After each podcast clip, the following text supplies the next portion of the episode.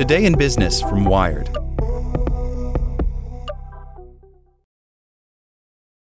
X isn't a super app, it's just Twitter.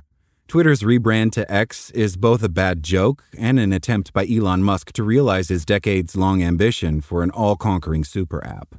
By Joel Khalili and Peter Guest.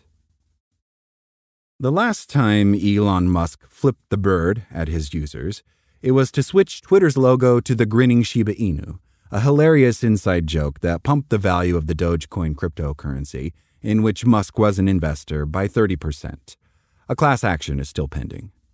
Over the weekend, the former richest man in the world crowdsourced a logo from the platform, which by this morning had been rebranded to X.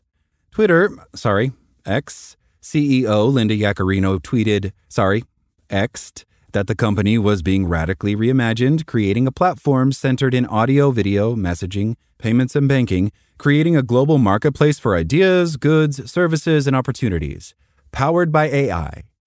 The new brand, which users have pointed out looks a lot like the standard Unicode X, is the latest iteration of a concept that Musk has been pushing since the late 1990s. First, he tried to build an online bank at X.com until he was ousted from the company, which renamed itself PayPal after its only successful service.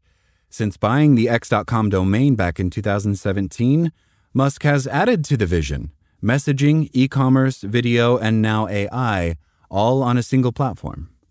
There's absolutely no limit to this transformation, Yaccarino said. X will be the platform that can deliver, well, everything. It won't be.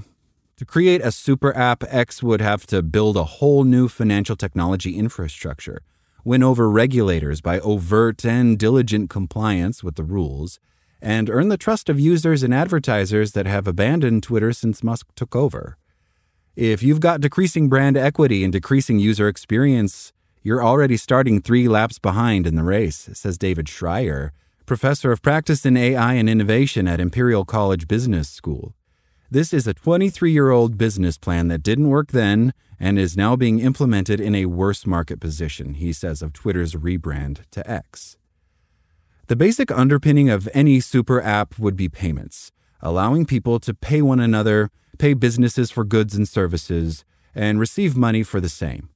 In January, Twitter started applying for licenses to process transactions in the US in an initiative reportedly spearheaded by Esther Crawford whose startup Squad was bought by Twitter in 2020.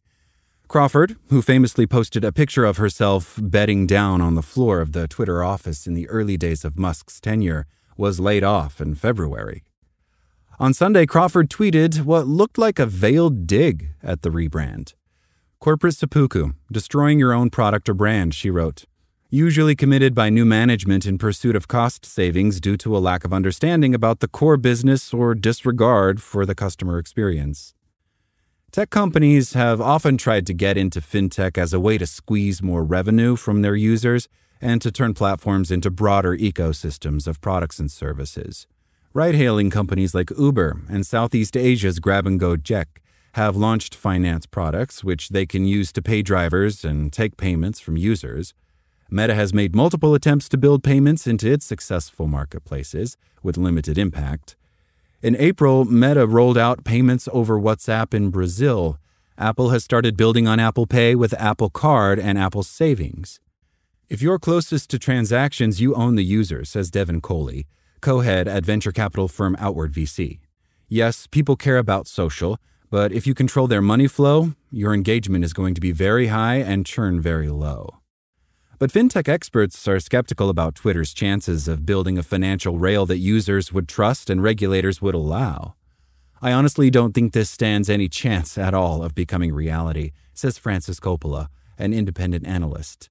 The regulatory hurdles are daunting, and I reckon governments will stamp on any attempt to evade them. She adds that hundreds of such hurdles all around the world will require Musk hire an army of experts he simply can't afford. Twitter's approach to regulation under Musk has been similar to its approach to paying rent. In June, it was served a legal notice by the Australian government demanding an explanation of its policies on hate speech after it cut most of its content moderation and trust and safety staff. Twitter faces an uphill battle to comply with the European Union's Digital Services Act and could face fines or blocks in the EU if it can't comply with strict rules on managing disinformation.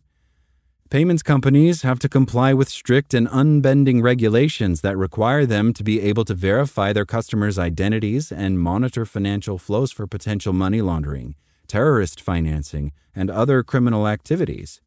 Banks and fintechs typically have large compliance departments, something that feels incompatible with Musk's approach to staffing. In an interview with the BBC in April, Musk said that Twitter had cut roughly 80% of its employees since he took over the previous October.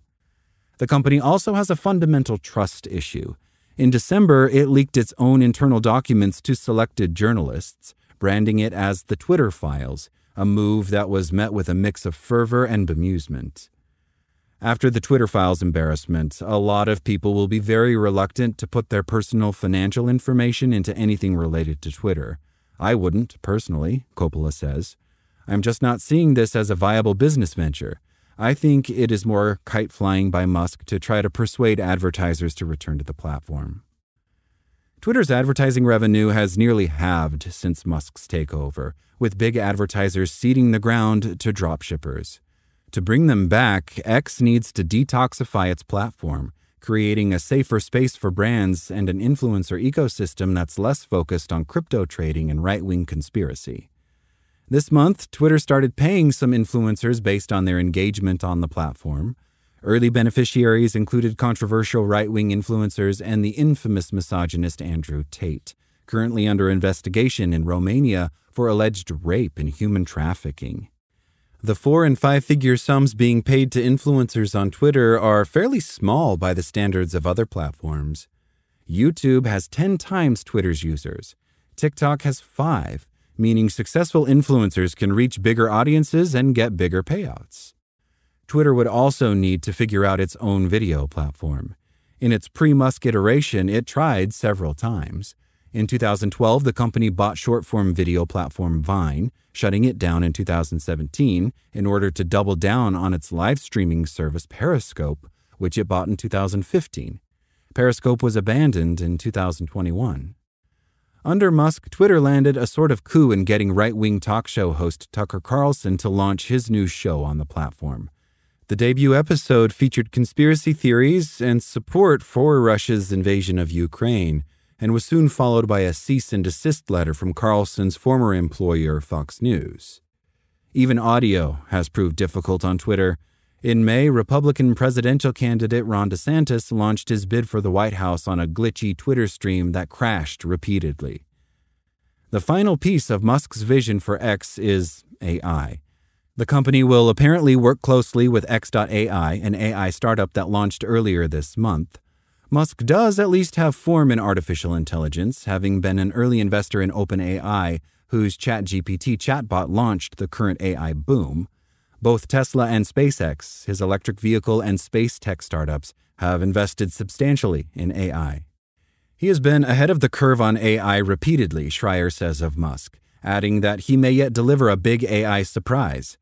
But if you've alienated your key influencers, your audience numbers are decreasing month over month, your user experience is getting worse and worse, and your brand value has collapsed, who cares if you've got great AI? Thanks for listening to Wired. I'm Zeke Robison, and for more stories just like this one, visit us at wired.com.